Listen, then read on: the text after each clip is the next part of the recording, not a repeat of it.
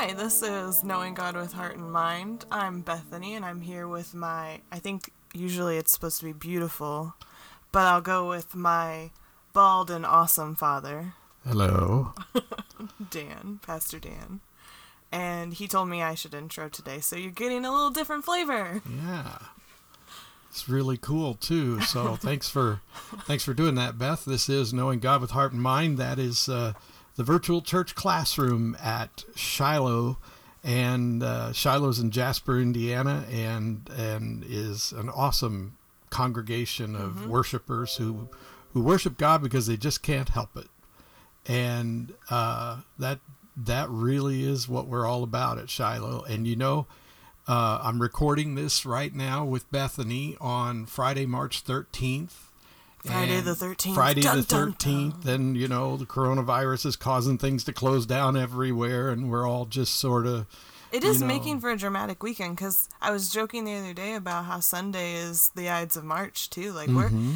we're we we are having an exciting mid March. Yeah.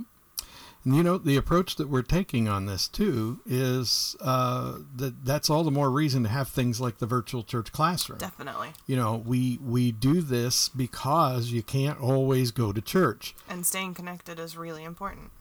and and you know uh, Shiloh, for those of you who aren't familiar with it, is is a, a what I would say a moderately sized church. It's not small by any means. We have a large building. It, it's very sprawling. If you Google us, you'll see that it covers a lot of, of territory on the ground, and and yet our our worship experiences probably draw around 300 or so people a week, but they're spread across two different services. So you know, we've got room to be about twice the size that we are, but through, you know, a variety of historical things, uh, the church was on the decline for a while, and then church in general is on the decline. I mean, people are not at all sure that church is of any particular use to them, and that's one of the reasons we do things like this podcast is to say, if you knew that people in church were talking about interesting things like mm-hmm. this, would you consider it more valuable in your life and so th- that's our whole premise you know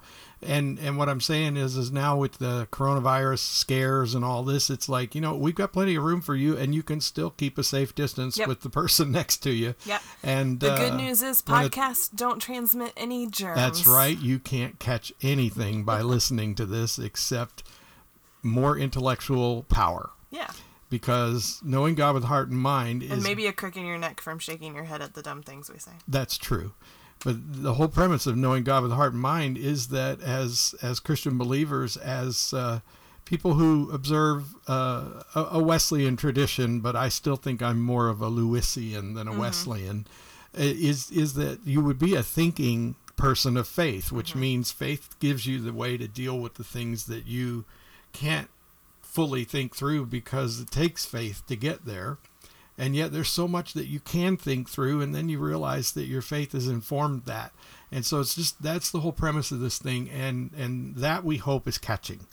That's the one contagious thing that we do offer on this program is the the uh, critical thinking. We want you to catch that.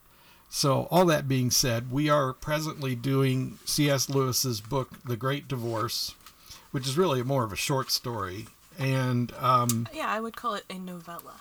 yeah, yeah. And this would be episode three, and it is uh, chapter two, basically, is what we're going to talk about today, Bethany. And uh, we've, uh, we, most of you, unless you listen real time and you've been waiting for us to put one of these episodes up, you, you wouldn't know that there's been about a three week gap between Yeah. episodes because, well, life's been happening to Life us has really happened. Yeah. and uh, but we're trying to read you know kind of reorient ourselves uh, to the book because we've both read it a couple of times and know the story but where we left off in our last our last podcast was basically giving you an introduction to the book and the premise and then discussing a little bit about the gray town and the bus stop. Mm-hmm. And so now we're on the bus and Yes. and the bus is leaving the gray town behind and headed to heaven. Mm-hmm. So as the bus is en route to this unknown but presumably better destination we're going to learn a little bit more about the Greytown, and we're going to learn about the passengers on the bus. And it's um, it's interesting because not all of the passengers on the bus going to heaven are actually there for the right reasons. So the fact that the bus ride is as much a part of the story as the destination Yeah. is why we need to spend some time on it. Yep. And uh, I don't think Lewis meant this to be a uh, uh, a type of the church, but as a pastor of a local church, I think the bus is a really good analogy for a lot of the people I see in the pews in all these 25 years of ministry. I've seen a lot of people in the pews who look like the people sitting in the seats of this bus. So Yeah. with that in mind, um, there's a quote that I want us to look at. It's the from chapter two. The trouble is they have no needs. That's the people from the Greytown. Mm-hmm. You get everything you want, though it's not of very good quality, by just imagining it. Mm-hmm. So that's the kind of people they are, and um, the first person we meet is a tousle-haired poet. Mm-hmm. Well, Bethany, what does tousle haired mean anyway? Well, I'm in assuming. America speak, it just means that your hair's messed up. That, right, okay. He just has his hair tossed about. I see. It's not styled and coiffed. Although these days I see a lot of people who have carefully arranged their, their hair to look like that, which is sort of ironic, isn't it? Yes. Okay. See, when I had hair, it was curly and and difficult to manage, and I never thought of myself as tousle haired, but you know, I I got the last word though. I don't know. This tousle-haired poet, he might arrange his hair to look tousled. He gives that. He gives you that vibe. Yeah. So, what's this young man's sin, and what do you think he's expecting to find when he gets to heaven? So, my, I think the best way to explain him is how Lewis describes him as being singular, singularly ill-used. He appears to be singularly ill-used, and that's pretty much what you learn about this kid. Is because I do think he's a young man. Um, this like, no one treats him well. Like he didn't feel like his parents cared about him, and he went to like a bunch of different colleges and none of them were up to his standards so they mistreated him and and Poor so me. like he he he goes to America and meets a gal but she doesn't treat him well either and so yeah he's just majorly got a chip on his shoulder um there's a lot of pity Yeah. self pity for because he doesn't think that anybody appreciates how great he is. So there's some arrogance too. Like he is very full of himself. He so what he's he's, expecting then when he gets to heaven is that he'll finally that they're finally gonna be like, oh, okay. But when he gets to the Grey Town, he's because and that's what he tells, um, Lewis. it's Jack. Yeah, Yeah. he's um, he tells him that in the Grey Town, he he saw how like all these other people were, they just didn't get it, yeah, and yeah. and so he thinks that once he gets to heaven, everybody's gonna appreciate how great he is, and Do you Yeah, remember? he's- Do you remember a certain professor in one of our churches that came off like that? yeah, You know, um, seemed like seemed like he delighted in being the smartest man in the church, and that was why he didn't go to a church where there were a lot of other people as well educated as him. Um, I don't know that he meant to come across that way, but that's how a lot of his, you know, because I will say that what I knew about him was that in his heart he was one of the finest people and a very good person with a mm-hmm. very good soul, but he just often came across as, yeah, you know, arrogant. arrogant. Mm-hmm. Yeah because because he was the he was the best educated person in the room and and it was kind of like well you know if you find all of these people so inferior and difficult to reason with why don't you go be with people Because like you yeah, but then he's not the smartest person in the room right. anymore. yeah. And uh and and there again i you know i was just telling somebody the other day in church one of the things that keeps me uh from falling into certain traps that comes with experience is that when I meet people in the church who have just quit another church and they've come to my church and they want to dive right in, join committees, you know, help with projects and and and it's almost immediate like as soon as they get there they want to be 100% in and then as I get to know them I start hearing about how that other church just didn't appreciate them and how they were mistreated by that church and they just exactly the way you described Tassel hair. Mm-hmm. And and immediately my alarms and bells Mm-hmm. go off and it's like, okay, and for that reason I'm going to ask you to throttle it down and do not plan on getting deeply involved in this church yet. Mm-hmm. You just need to worship and serve in the most mundane ways Yeah. because my guess is is if I don't invite you in, you're probably going to quit or you're going to hopefully change your life for the better. You know, and and that that might sound arrogant on my part, but it's just experience teaching me that those people created chaos where they were before and when the people of the church could no longer tolerate their chaos, they pushed them out. Yeah. And now they're in my church wanting to create chaos and I'm not going to let them, Right. you know. Yeah. And so I wonder if he thinks he's going to be able to create chaos in heaven. I doubt it. Uh, it seems counterintuitive. Um, I think he thinks he's going to be a star in heaven. yeah. Finally. There was another guy like that in heaven once. There was another guy like that. He was a star, like the bright morning star, Yeah. as I recall. And it didn't work out for him. He Did left. not work out well for him. So let's look at a scripture here John 5 5 to 9. Um, when you look at that scripture, what's it say? It says one who was there had been an invalid for 38 years. Hmm. When Jesus saw him lying there and learned that he had been in this condition for a long time, he asked him, Do you want to get well? Sir, the invalid replied, I have no one to help me into the pool when the water is stirred. While I am trying to get in, someone else goes down ahead of me. Then Jesus said to him, Get up, pick up your mat and walk. At once the man was cured. He picked up his mat and walked. Okay. So why do you think Jesus asked the invalid of 38 years if he really wanted to be healed?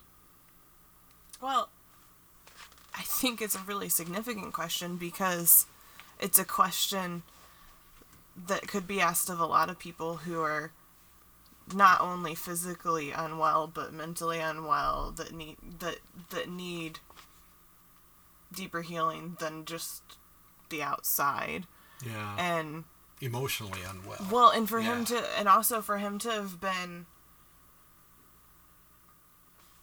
an invalid for so long i don't know how old the guy was but 38 years is a long time to be an invalid Yeah. whether that's from the start of his life or something happened at some point. And presumably 38 years of sitting in that same spot. Yeah. That's just kind of unbelievable. there's a i think the reason jesus asks is because there's a good chance that the guy is like "Uh, at this point whatever i'm you know that he's victimized himself basically and he's be, because he says like well every time i try to get up somebody goes ahead of me nobody helps me but in something in his response tells jesus that he hasn't self-victimized Yeah.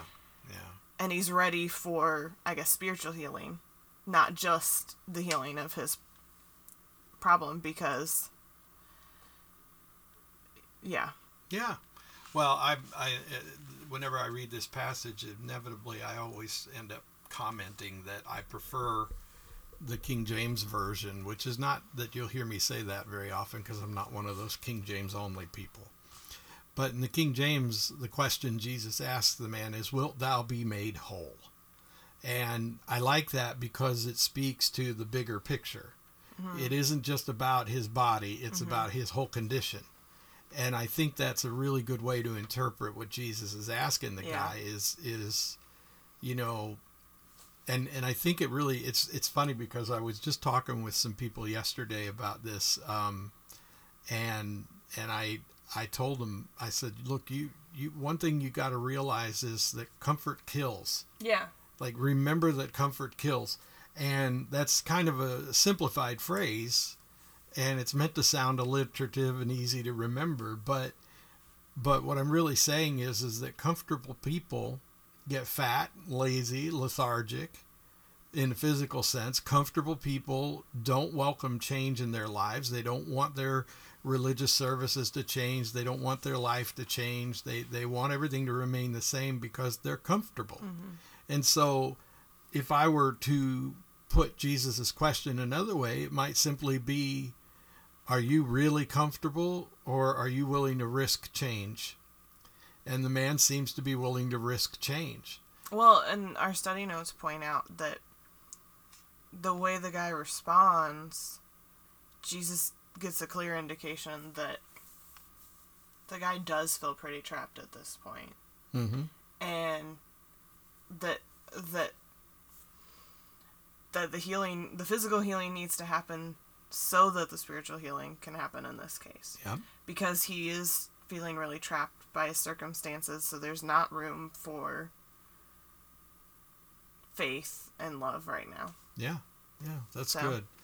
Well, and and you know, uh, it really is a, a, a well chosen passage for this particular character, and it reminds me to tell people that uh, we are using a study guide uh, on the Great Divorce that is written by Alan Vermelier, and that is another one of the Brown Chair books uh, offerings that we've been using in the past and uh, we want to honor copyright laws and everything, so we're not reading directly from it. Um, we're just sort of treating it like we would if we were in a physical classroom. So, uh, you know, if, if Mr. Vermelier or a Brown Chair Books person is listening, we are trying to protect your interests, and we're encouraging people to buy the book. It's Brown a Chair. good book. and brown chair produces a lot of really quality They studies they have made some great stuff, and we want to recommend them to you. So there'll be a link in the description for you. So according to Hebrews 12:1, what would Paul say to someone who has claimed the victim mentality and let self-pity creep into their life? Well, well what does Hebrews 12:1 say? It says, Therefore, since we are surrounded by such a great cloud of witnesses, let us throw off everything that hinders and the sin that so easily entangles, and let us run with perseverance the race marked out for us. Yeah. He's sort of So he says- Go ahead. Buck up, buttercup. Yeah. He's describing what Jesus wants the paralytic to do. Mhm. Is throw off all this stuff, get up and start running your race. Yeah.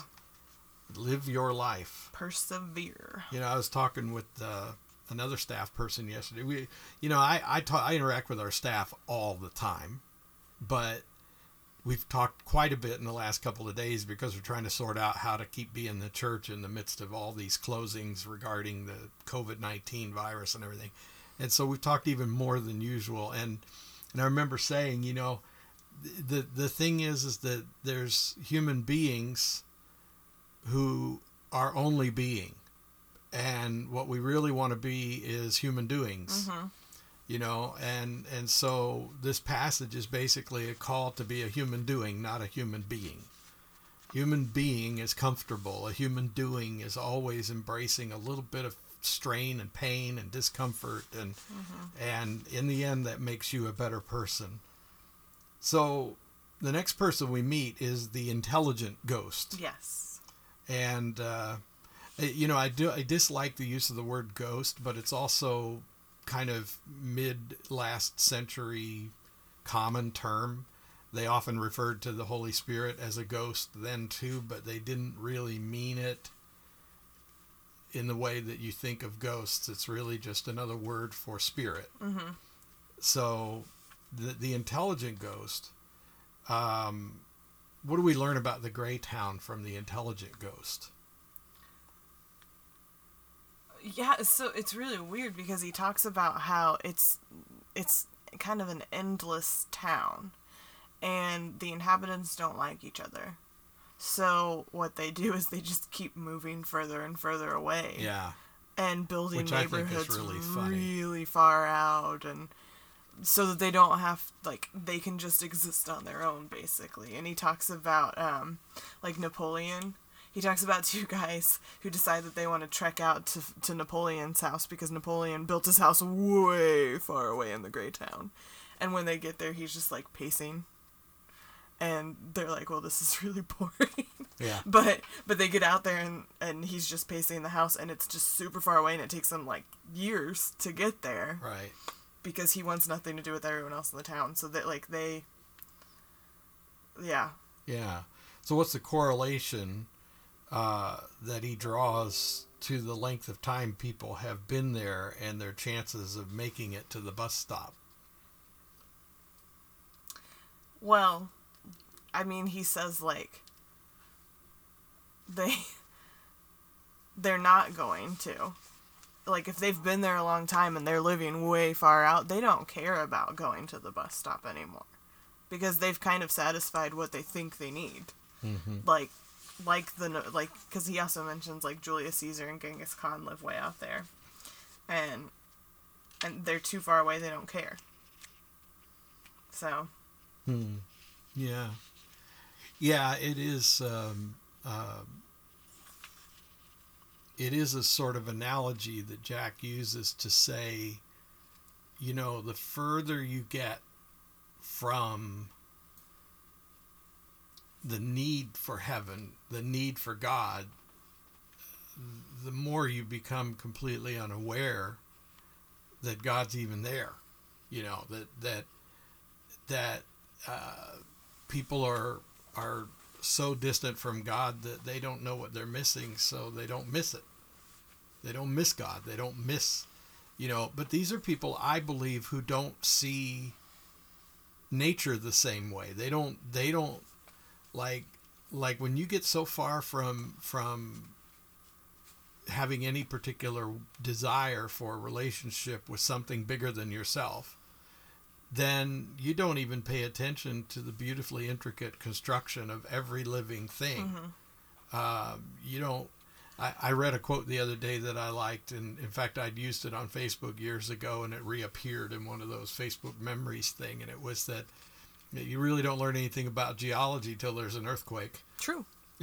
you know, if you want to see w- how the rocks are made, if you want to see the various striations and layers in the rock and the various types of rock and, and minerals and everything, you're going to need an earthquake because that's how it's revealed, you know, which means you got to be willing to suffer an earthquake from time to time in order to, uh, to, to really understand the nature of the earth and and uh, it's a beautiful idea because it goes back to the comfort discomfort thing so the next question is really more of a personal one. So so you, you can answer it if you want, Bethany, but but this is especially for the folks who are listening to this. That you know when you think about um, your life and you want to decide how much community means to you, how would you rate that on a scale of one to ten? How much does community matter to you? Um, meaning how important is you to have neighbors and church family and local stores and schools and you know do you want to live in complete isolation i guess that would make you like a one or do you really crave community to the extent that you get bored and lonely if you're not with people at least a large part of the day and that make you a 10 you know? So where do you think most of our uh, well where do you think where do you see yourself on that? As if i don't know. I'm not a one. not a one. I'm definitely not a 10, though. and i would agree. I am not a one and i am not a 10 I think it's really, I think that community is vital. But like I used to tell my kids at school when we were talking about personality types and learning about, um, like we would talk about the Myers Briggs, so we would talk about introversion and extroversion. And they would always find it pretty amazing that I would say that, like, when I was home by myself in the evenings, I was fine with that. And other than, like, maybe talking to mom after school, mm-hmm. I really wouldn't talk again until I got to school the next day. And the kids always thought that was crazy because my job was to talk. yeah And I said, "Yeah, but once I'm done, I'm done." like I, you know. Um so I'm I would say that I'm I value community, but I'm probably like right down the middle. mm-hmm. Um and i'm probably just a little higher than you on that um, you know, that's all I'm gonna say. I uh, I find too much community very draining, Mm-hmm. and yet I crave community. I just have to pace myself so I don't become too exhausted. Mm-hmm. Um, the other part of the question is is how do you suppose that technology and and social networking and stuff like that um, has changed that in people's lives? You know, they're creating community, but they're still alone. Yeah, and I think it's probably been good for people like me who are introverts, um, to a certain extent, because you can feel like you're part of a community and still have that distance that helps you recharge. Yeah, Um, whereas it's also probably been detrimental for others. yeah, So I think it just depends on where you fall. yeah. That's good.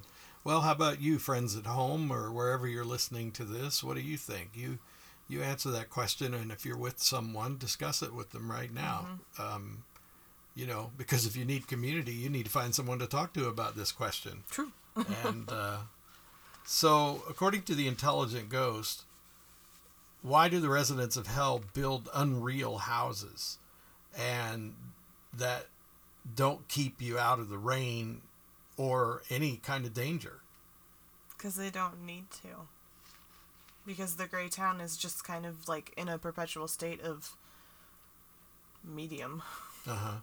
Like, I, I, that's a weird word to use, I guess, but like it's always it is it's always middling. Like Mm-hmm. nothing's great, but nothing's so terrible, so they don't need to protect themselves from horrible storms or anything because Right. what's the point of doing that? Um, yeah, like it, like everything's just super average, so it's not a big deal. So read uh, Matthew 19 to us, or summarize it if you want. It's a story that regular church people will probably recognize about the rich young ruler. Yeah, so it's the one about the rich young ruler who goes to Jesus and wants to know what he has to do to earn eternal life. And in his case, like, he knows the commandments, he knows the right things to say, but then Jesus says, Well, in your case, you need to go sell everything and follow me.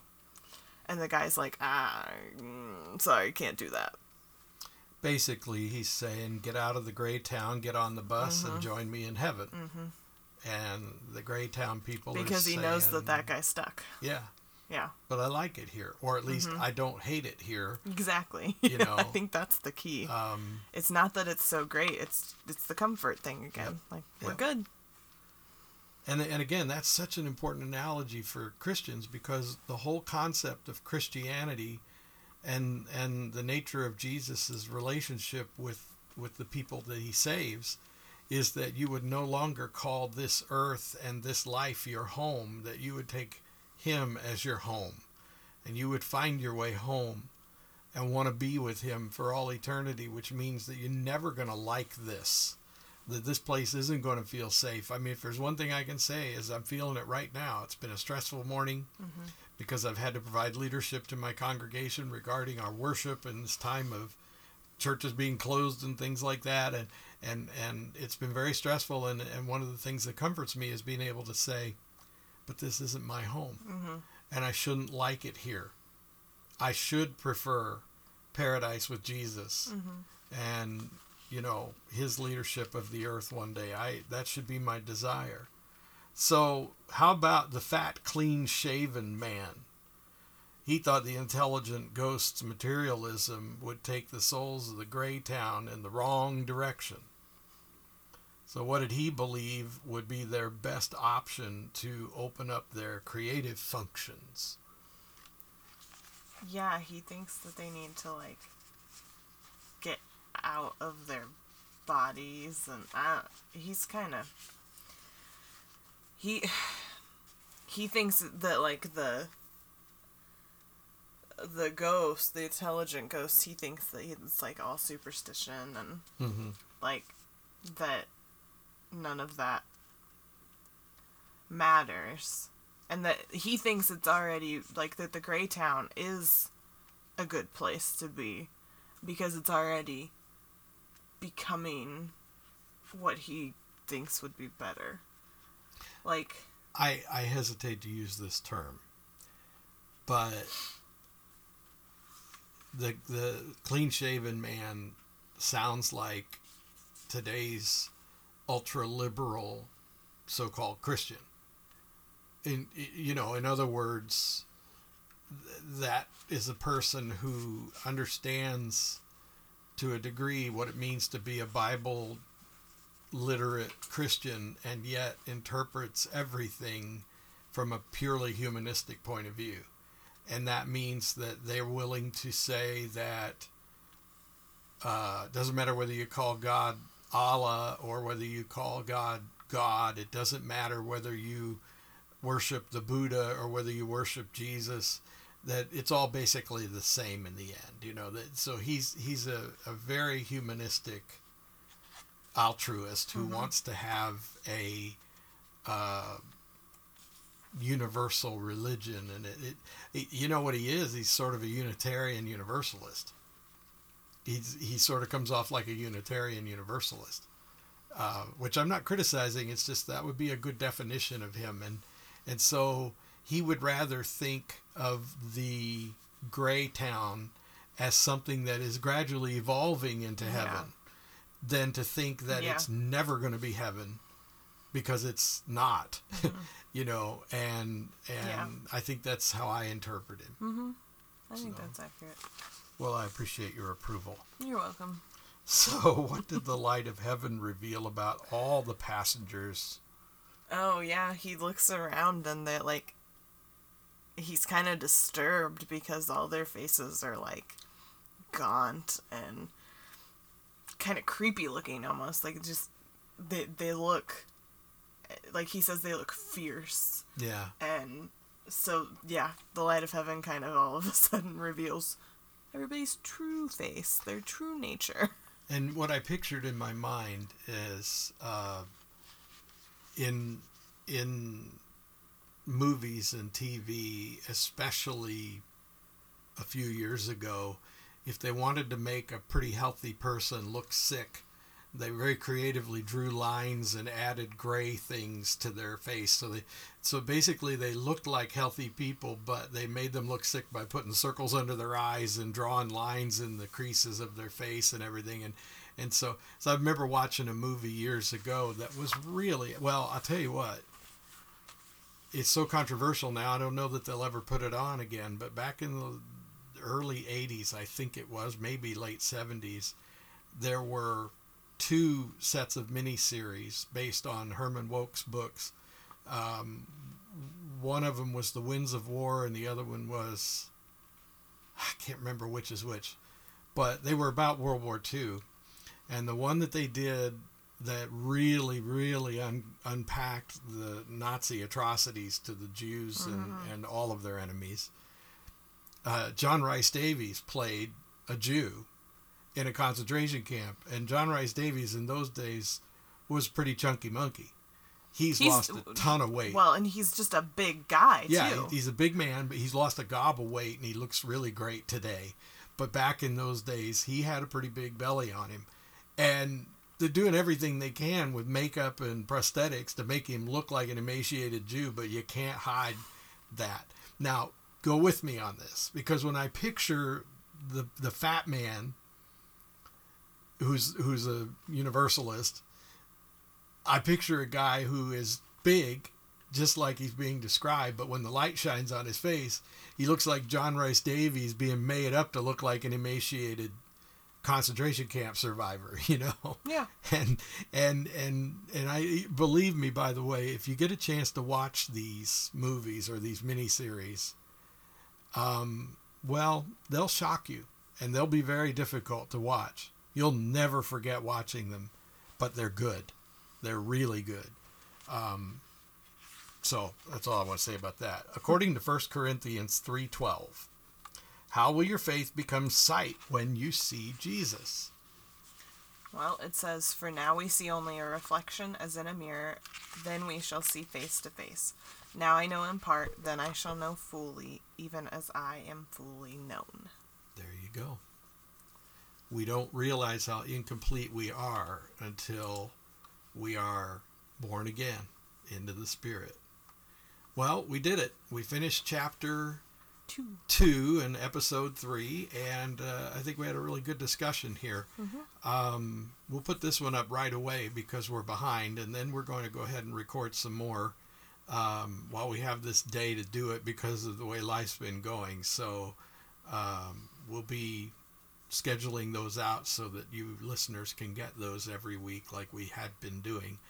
And uh, we would just really like to thank you for listening. You honor us, believe me, by giving this your attention.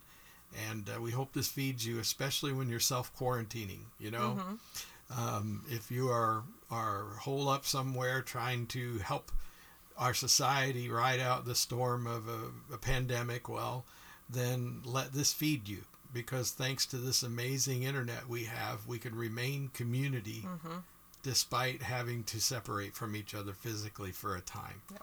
So, with that in mind, I just pray God's blessings upon you and yours, and I hope that this finds you well wherever you are. In the meantime, if you want to know more about us in Shiloh, you can just visit uh, shilohjasper.org. Shiloh Jasper is all one word, shilohjasper.org. S H I L O H J A S P E R dot org. And you can also pick up our app at the App Store. Just look for Shiloh Jasper in the App Store and you'll be all set. So until next time, God bless you and goodbye. Bye.